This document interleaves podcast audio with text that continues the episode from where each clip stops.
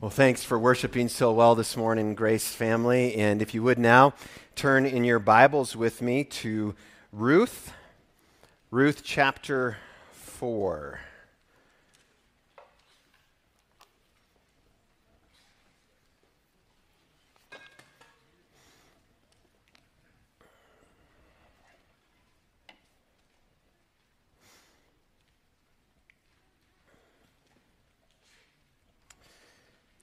This morning is a special morning for a number of reasons. Uh, it's a special morning because it is the conclusion of our Ruth series, which is bittersweet for me. I'm excited to come to this conclusion, and I'm going to be sad to uh, depart from this story. It's a special morning because we got to celebrate the Lord's table together, and it's a special morning because I get to preach to my entire family seated in the front two rows. All of our kids and my mom and dad are here, so, you know, maybe give them a grace welcome just because that's how we roll. All the preacher's kids right now are just really happy with their dad. Every story has at least two levels. Every story has at least two levels, I think, especially true stories like this one. There is the present tense level of a story. In other words, it's that story standing on its own, operating in its own historical context. We have to just let it be what it is, right? We see those characters, some of them exemplary, some of them cautionary tales, and we have to let that story breathe in its present context. And then there's another level to almost every historical story, which is the timeless level. We know this about the stories that we tell. We can look at those stories, we can see them on their own, but then there's things that we can learn and glean and have implications not only for our lives, but for all of history, really. And I believe that the author of this story in Ruth wants us to see both of those levels operating. In 4, chapter 4, verses 1 to 17, he wants us to see the present tense reality of the story, wants us to see these exemplary characters and one cautionary one. And in chapter 4, verses 18 to 22, I believe that he looks beyond his own present experience and the experience of Ruth and Boaz and Naomi and wants us to see the timeless level and implications for this story. Or more importantly, what God is doing as He has written this story and is letting those ripple effects flow out. And all of it, all of it's coming from a little town called Bethlehem, where the sovereign light of redeeming love will pierce the darkness of the world. Then, in that time, and for all of eternity. That's where we're headed. Let's pray. Father God, we come to you now as your people, having heard already of how good that you have been to us in Jesus. Having heard that from your word, having heard it in song. And we ask now, Lord, that you would open our eyes to see marvelous things from this story. In Jesus' name, amen. So, two weeks ago, the last time we saw Boaz, the end of chapter 3, the sun's initial rays were just reflecting off the horizon of Bethlehem, providing the palest of light by which he could make his way back to their small town. Remember, he was walking back from the threshing floor, headed back into town. But it didn't matter that it was dark because he'd been walking these paths for decades which was fortunate because I don't think Boaz was paying the slightest attention to where his feet were falling. I think his mind was absolutely consumed with planning in this moment, which is understandable. There was a great deal on the line and much to be considered. Imagine all that Boaz, if you would, with me, is thinking. Imagine all he's thinking as he heads back to Bethlehem the complicated laws laid down by Yahweh through Moses, and the requirements for a Goel, a redeemer, and a Levir. There was the matter of a relative who was closer than he was, who had the first right of redemption and therefore of marriage. Is he going to lose his chance for happiness with Ruth? How in the world is he going to get this man to forego what seemed like such an opportunity to him for good and generosity and happiness? There was a need for witnesses for this event and whether or not those witnesses would approve of Boaz's plan. There were the lives of two precious widows on the line. There was the reputation of an entire community to care for its own and do the right thing by looking out for the outsider among them. There was the issue of land remaining in a clan assigned by Yahweh so very long ago. And there was the threat that the name of this family line would go off into oblivion. That's a lot to be thinking about as you're walking back to town. That's a lot at risk. What's what do you do? Well, you trust in Yahweh. That's what you do. Had Yahweh not already been at work? Of course he had. Can, I mean, can you imagine Boaz thinking as he thinks about all of those potential complications. And now he just sets himself to trust in Yahweh. Yahweh has already blessed me with wealth, so I have all I need, and I'm ready to give and risk it all. Yahweh has blessed me with influence and a good reputation, so I'm ready to call together all of my peers who have trusted me all these years to do the right thing, and I think they'll follow me. Yahweh has orchestrated the breaking of a famine and the return of bread to our land, which drew Naomi home in the first place, with Ruth following her. Yahweh made her show up in my field that faithful day for me to arrive after she had, to, for, for her to risk to declare her intentions to save not just herself, but her family name and her land. The sovereign light of God's redeeming love and providential hand and manifold grace has been shining through these dark days in an abundance of provision and care. Why should I worry? I think that's what Boaz is doing in this moment. That's what we should do when we've got lots of complicated plans and things to trust. Trust. God is going to work. He's sovereign over us in the valleys and the mountaintops. And with these thoughts, verse 1 Boaz went to the town gate and took a seat there. Okay, why did he do that? Because the town gate is kind of like, think of it like historic downtown Salida. Right? It's where the business is done. It's where all the gossip is happening. It's where everybody gathers. It's the happening place. I mean, it is the Cafe Dawn of Bethlehem. Right? Business is transacted, elders are sitting there. So it's no surprise that that's where Boaz would sit and wait on Yahweh to provide. Just then, verse 1. and there it is again. You know, just a coincidence. Just so happened that the close relative passes by. Just then, the family redeemer that he had mentioned came by, and so Boaz called out to him, Come over here and sit down, friend. I want to talk to you. So they sat down together.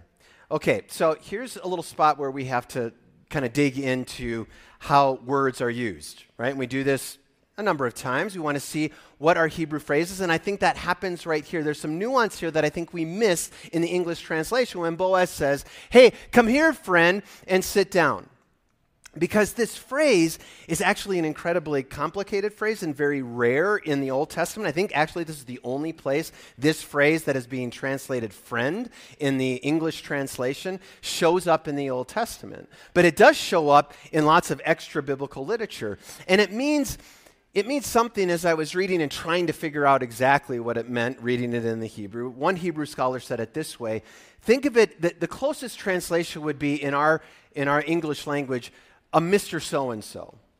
You're going to note that in a book that's very concerned with names, we never hear the name of this man. And so, this idea, the phrase that it's trying to portray, if we stuck with most of your English translations with the word friend, I think the tone that would be coming through, this is what we can learn by studying languages sometimes, is what's the tone of what he's saying. The tone that's coming through is Boaz is saying, Hey, hey, come over here, friend and have a seat.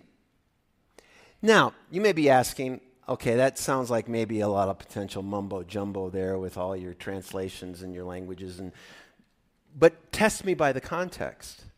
Why do I think that's the way Boaz is kind of confronting this guy? Because think about this for a minute. Everybody in the community knows that this guy is a closer relative, that he's first in line to redeem this couple. Everybody, this, these two widows, everybody knows that Naomi and Ruth have come back into town, right? We've seen that in our story. Everybody in the city knows their situation, that they are destitute widows, that they have to glean in fields to try and just get some food on the table. Everybody knows that, including this guy. And he hasn't done a single thing at this point to help them. He was first in line. He hasn't lifted a finger. He hasn't helped in the slightest way. So I ask you if you are Boaz, and you care about Ruth and Naomi the way that he already cares about Ruth and Naomi, I mean, I think that this guy's probably getting off pretty easy with, hey, Mr. So and so. I mean, what do you think you would want to call this guy if you were Boaz? Verse 2 Boaz doesn't sit with him long. Then Boaz called 10 leaders from the town and asked them to sit as witnesses. And for all of you, all you law and order fans, right here's where we'd hear bum bum. Because what Boaz just did was call court into session. He created a jury box. He called the 10 key leaders as witnesses to a kind of a trial that he is going to hold now. He's going to apply the laws of Moses to the situation of Ruth and Naomi in this land in kinship redeem, redemption.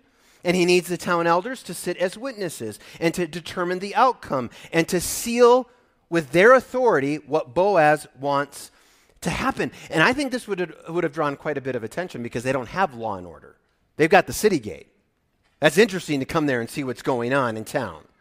Verse 3 and Boaz said to the family redeemer, You know Naomi, who came back from Moab.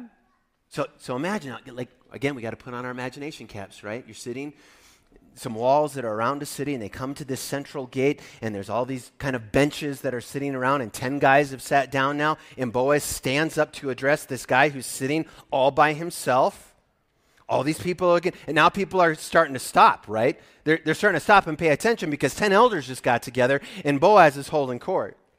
You know Naomi, here he is, all by himself, in front of everybody. Who came back from Moab? She is selling the land that belonged to our relative Elimelech. I thought I should speak to you about it so that you can redeem it if you wish. If you want the land, then buy it here in the presence of these witnesses. But if you don't want it, let me know right away because I am next in line to redeem it after you. Now, I wish we had all kinds of time. I wish we had like two hours.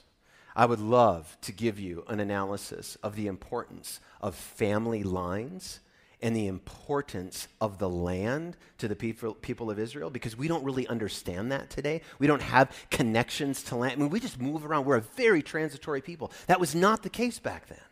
There were very specific plots of land that were given to specific tribes and clans and families ordained by Yahweh. And you didn't want those family lines to go out and that land to be separated from those family lines. That was really important. So, this is not a, a minor issue, what's happening right here.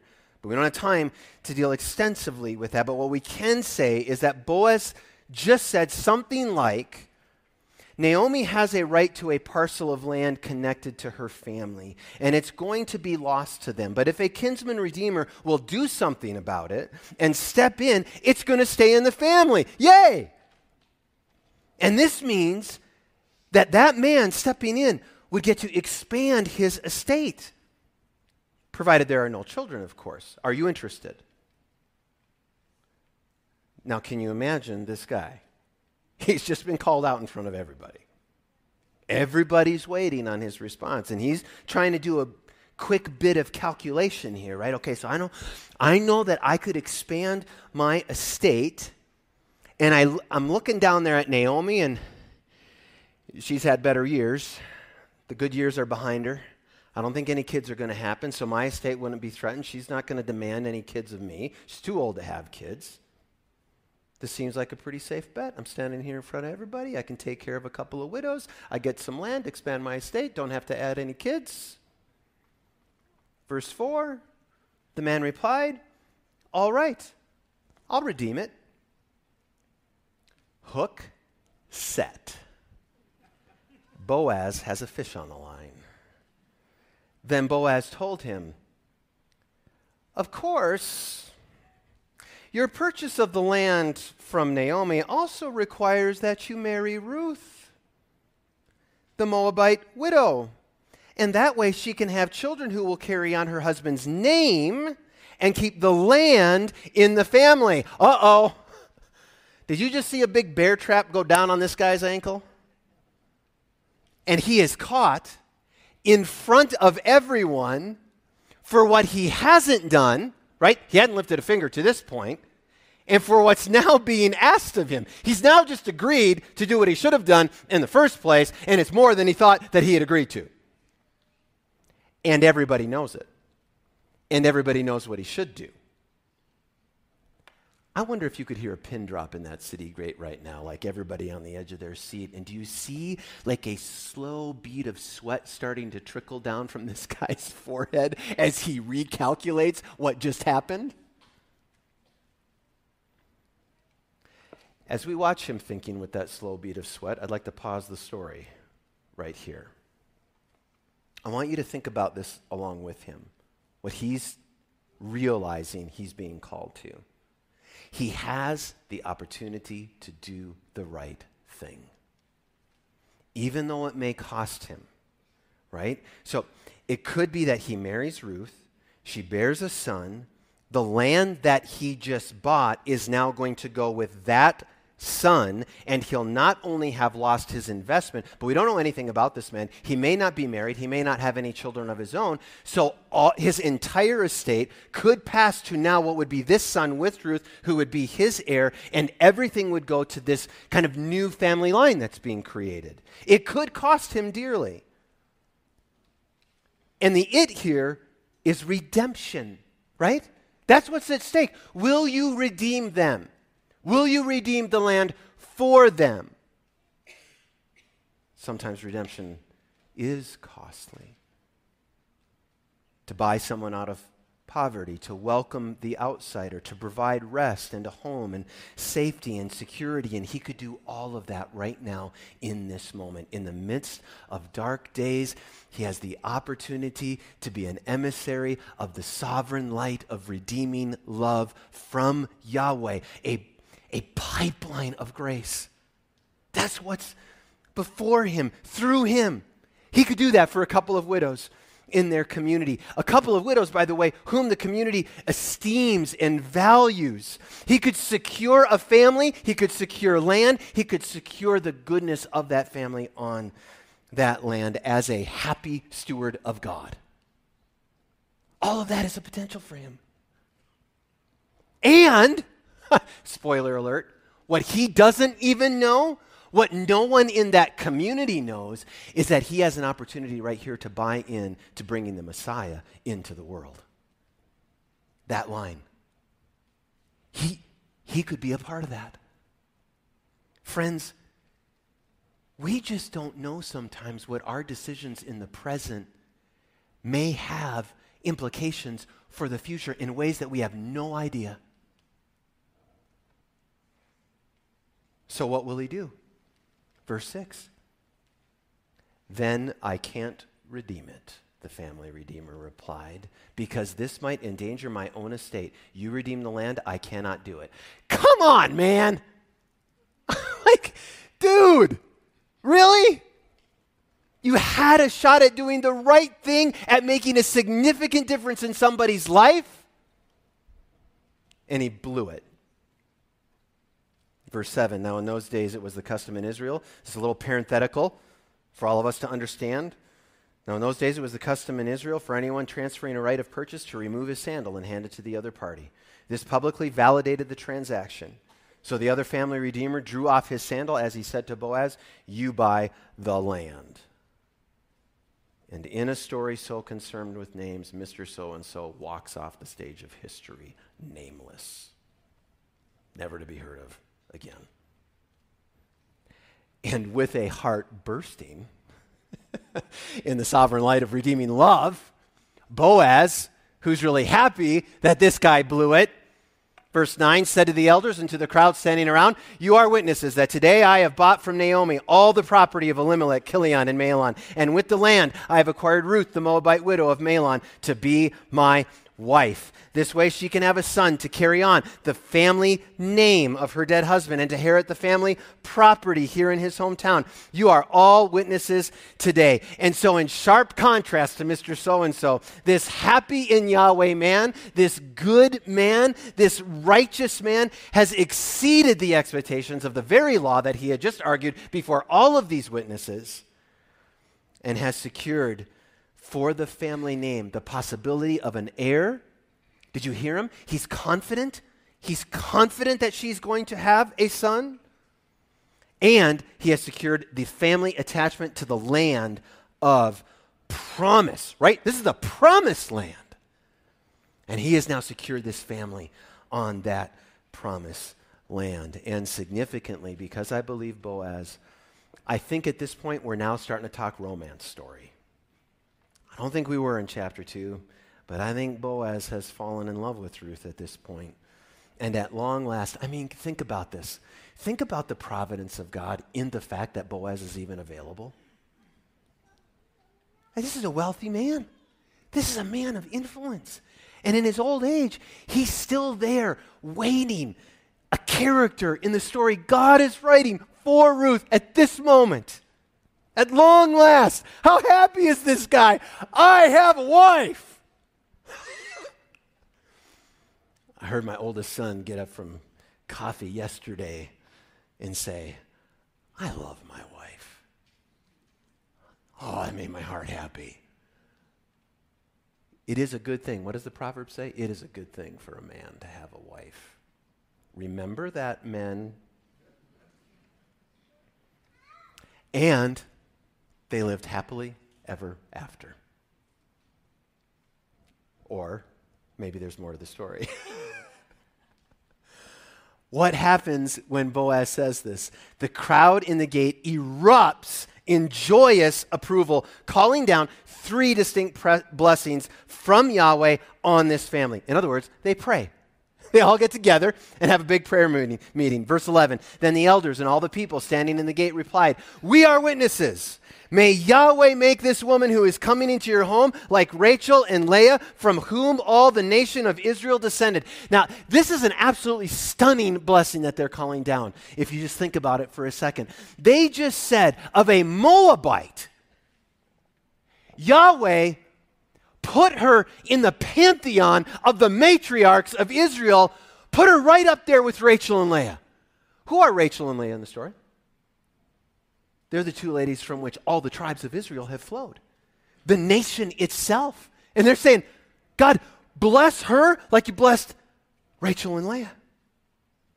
Do you see the complete reversal of fortunes that has happened in Ruth's life?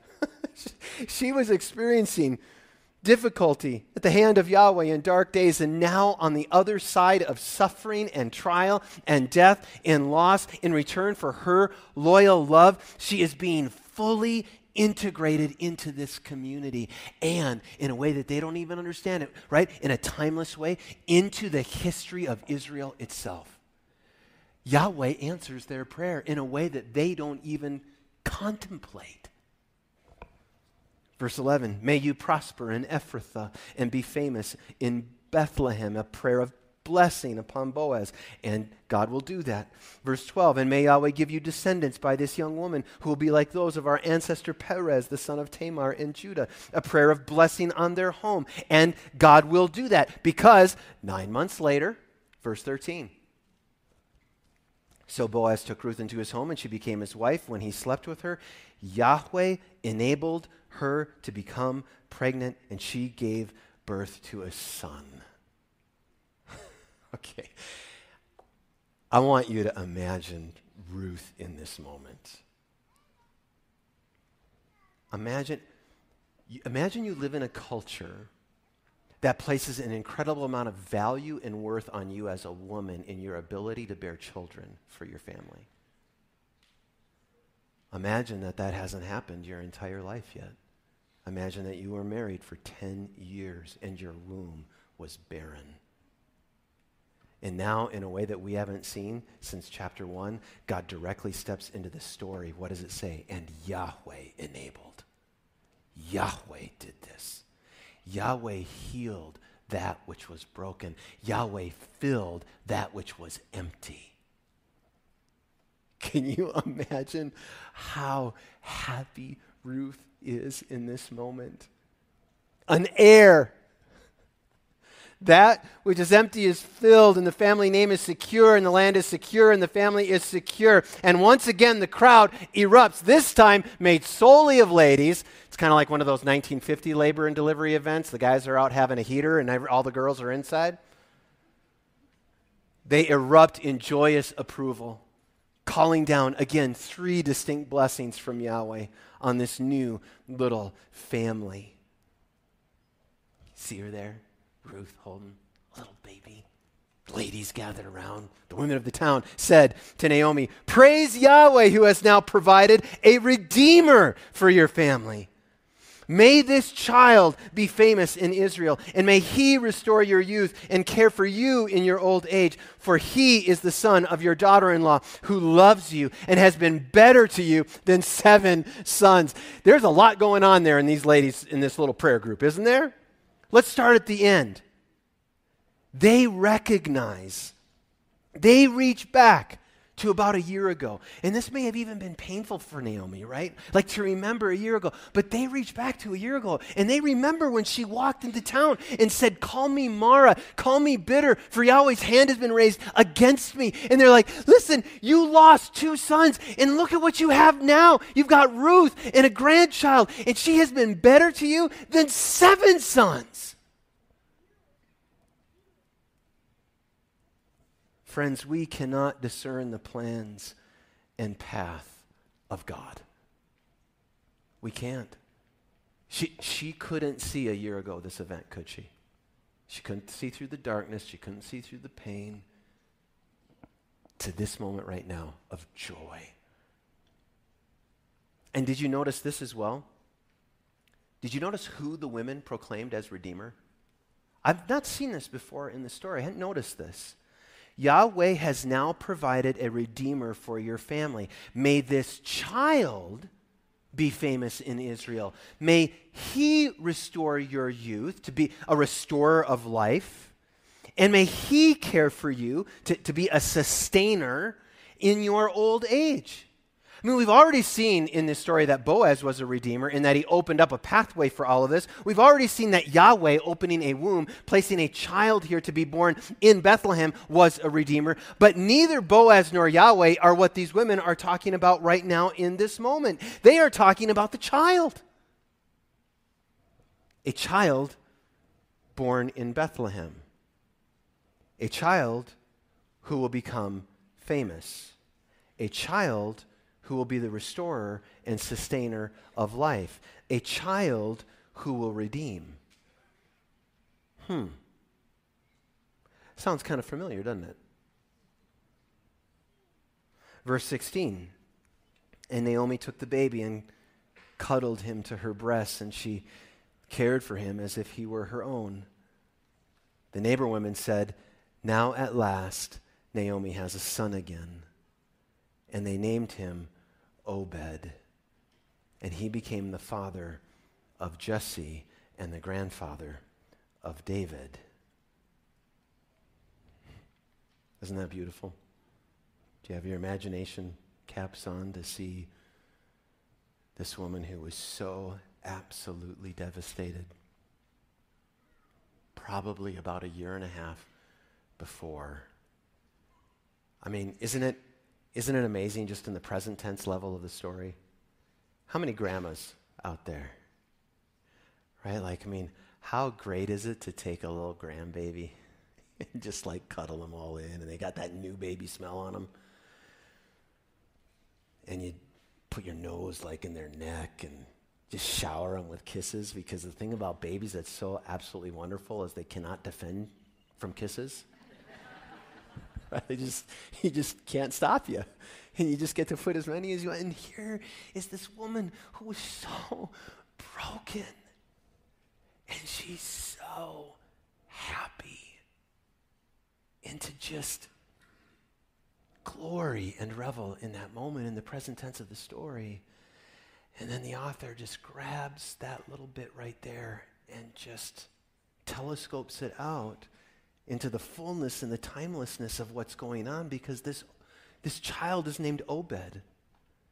This, a name that means the servant of Yahweh. And, and this author wants you to see that in the very ordinary lives of these ordinary people in a small town, he is doing far more than they could imagine or think in the dark days in the clouds of the judges to bring about a line of kings, the line of David. Before Israel even has asked for a king, still in the time of the judges, God is already on the move. He's already displaying the sovereign light of his redeeming love, even while the known world is awash in chaos and upheaval and danger and disaster. In the midst of that, God is working. And so now, at the encouragement of our narrator, we're drawn forward in the story. Down through the ages and the generations, from Perez to Hezron and Ram and Amminadab and Nahshon and Salmon and Boaz and Obed and Jesse and David. And, and he draws us to keep going and moving in the story. To another time, very dark days in Israel. The time of Rome a time that we wrongly see sometimes, I think, through the lens of Hollywood. We look at Rome and we see kind of glittering pantheons, right? And columns and people walking around clean shaven and togas. And Rome was, a, was an empire in a time of rampant corruption and death and deviancy. It was an absolute cesspool. Dark days of oppression, once again, for Israel and Judea and Samaria and for Bethlehem, where once again in the story, this little town will hold within it a very ordinary family. And Yahweh will once again open a womb, this time of a virgin a young maiden. In a, he will open her womb in a far more fantastic way. She will conceive of a child of the Holy Spirit of God Himself, and she will bear a son who will also be called the servant of Yahweh. And they will name him Jesus because he will save his people from their sins and redeem them. He will be a redeemer for them. You see, God has authored the story and foretold that all of these things would occur. He has directed the story, exerting his sovereign will to bring it about, and he becomes, in a fantastic way, an actor within the story, stepping into the story as the Redeemer. And not just for this family, but for the whole world to give them a name. Beloved son, beloved daughter to give them a land, a new heavens and a new earth that they will one day enter forever. And if we keep going in the story, we see the sovereign light of his redeeming love in the darkest day in all of history, where the clouds descend on a hill named Golgotha. And this Yahweh that Naomi felt had raised his hand against her raises his hand against his only son and strips him of everything and makes him empty of everything, empty of life itself. But it was on that darkest day with Jesus at his most empty that the radiance and brilliance of the sovereign light of the redeeming love of God shone brightest. For the tomb was full, and then three days later it was empty. And in this sovereign display of power, Yahweh raising his son from the grave, triumphant over sin and death. In this act, we can steal from the ladies and say, Praise Yahweh who has provided a redeemer for all of humanity. This child, now man, now risen, has been made famous in all the world across all time and is the restorer of life. He is the sustainer of his people in every single dark age including, dear friend, this age. This age that is at time filled with darkness. Listen, family, where do we turn when a gunman, not much more than a child himself, opens fire on children. Children. Robbing them of life. Where do we turn when a madman with an entire army at his disposal unleashes war on an entire country, slaughtering men and women and children in staggering numbers? Where do we look to when in our own small town there are murders unanswered and children abused and drugs misused and Jesus refused? Now, I will tell you, I don't have all of the answers for such difficult questions, and I certainly don't want to offer pat ones. Right? As Christians, we don't want to offer pat answers. And I have not been allowed into the counsels of God Almighty. But I know this much. I know this much is true, family, and I believe it with all my heart. Even when I don't see it, God is working. Even when I don't feel it, God is working. He is moving in our midst. He is working in this place and in this town and in this state and in this country and world. And the pot doesn't get to say to the potter, Why have you done what you have done? And so this creature certainly doesn't get to look to this creator and say, Why have you done what you have done? Because I do not sit on his throne, and I do not see as he sees, and I do not know where he is taking things in the short term. I don't. And neither do you. So you shouldn't promise people that you do. But I do know this I know how the story ends, I know where it's headed. I know that my Redeemer lives. And I know that He is coming back to judge the living and the dead. And I know that He will deliver every single person who has believed in Him, all of the outsiders and all of the sinners and all the ones who were alone and all the ones who were without hope.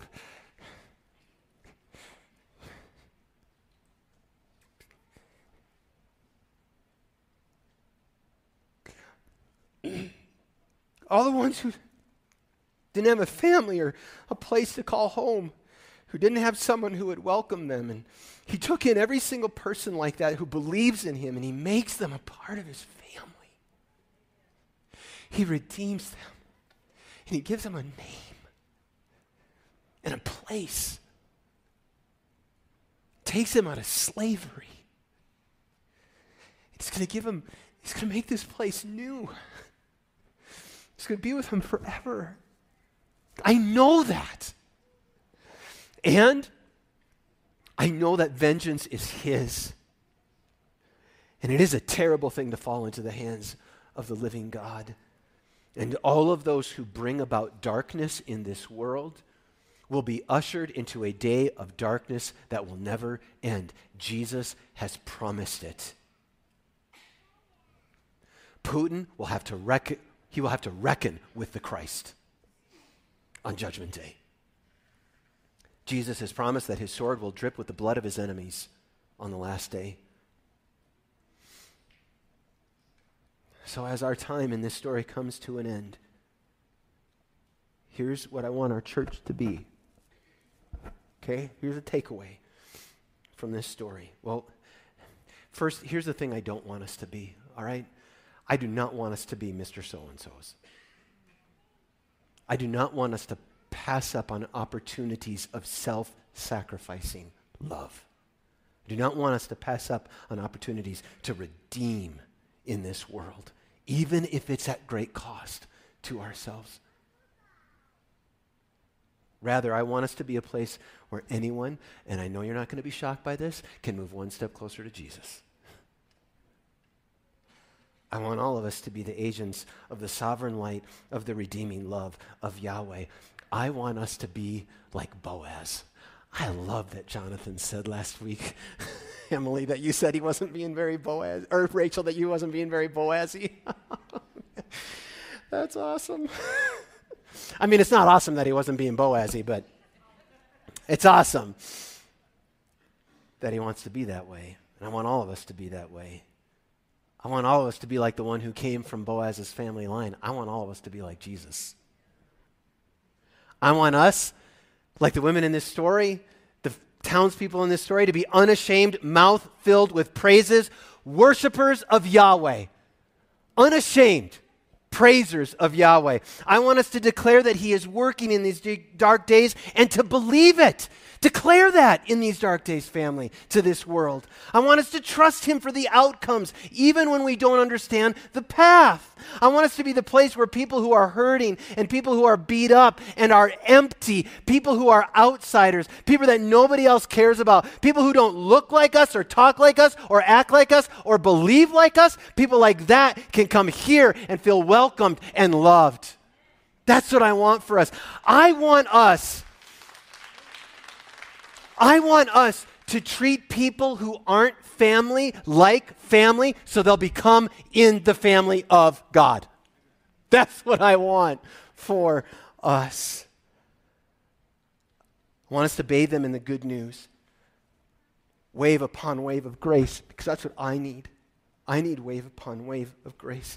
I want them to experience this fellowship as a safe place where those whose lifestyles may be notorious in our community can come here without being stared at and judged.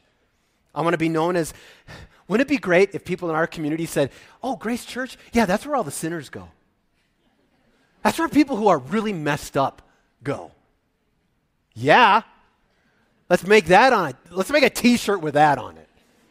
Grace Church sinners. Want us to be the place where people have time. They have time to look like family. No deadlines on growth, a lot of space for complicated people to rework their lives at a deep level. Urgency, but not hurry, because no one changes quickly. Naomi didn't. And God was patient with her, wasn't he? And he will be with you too.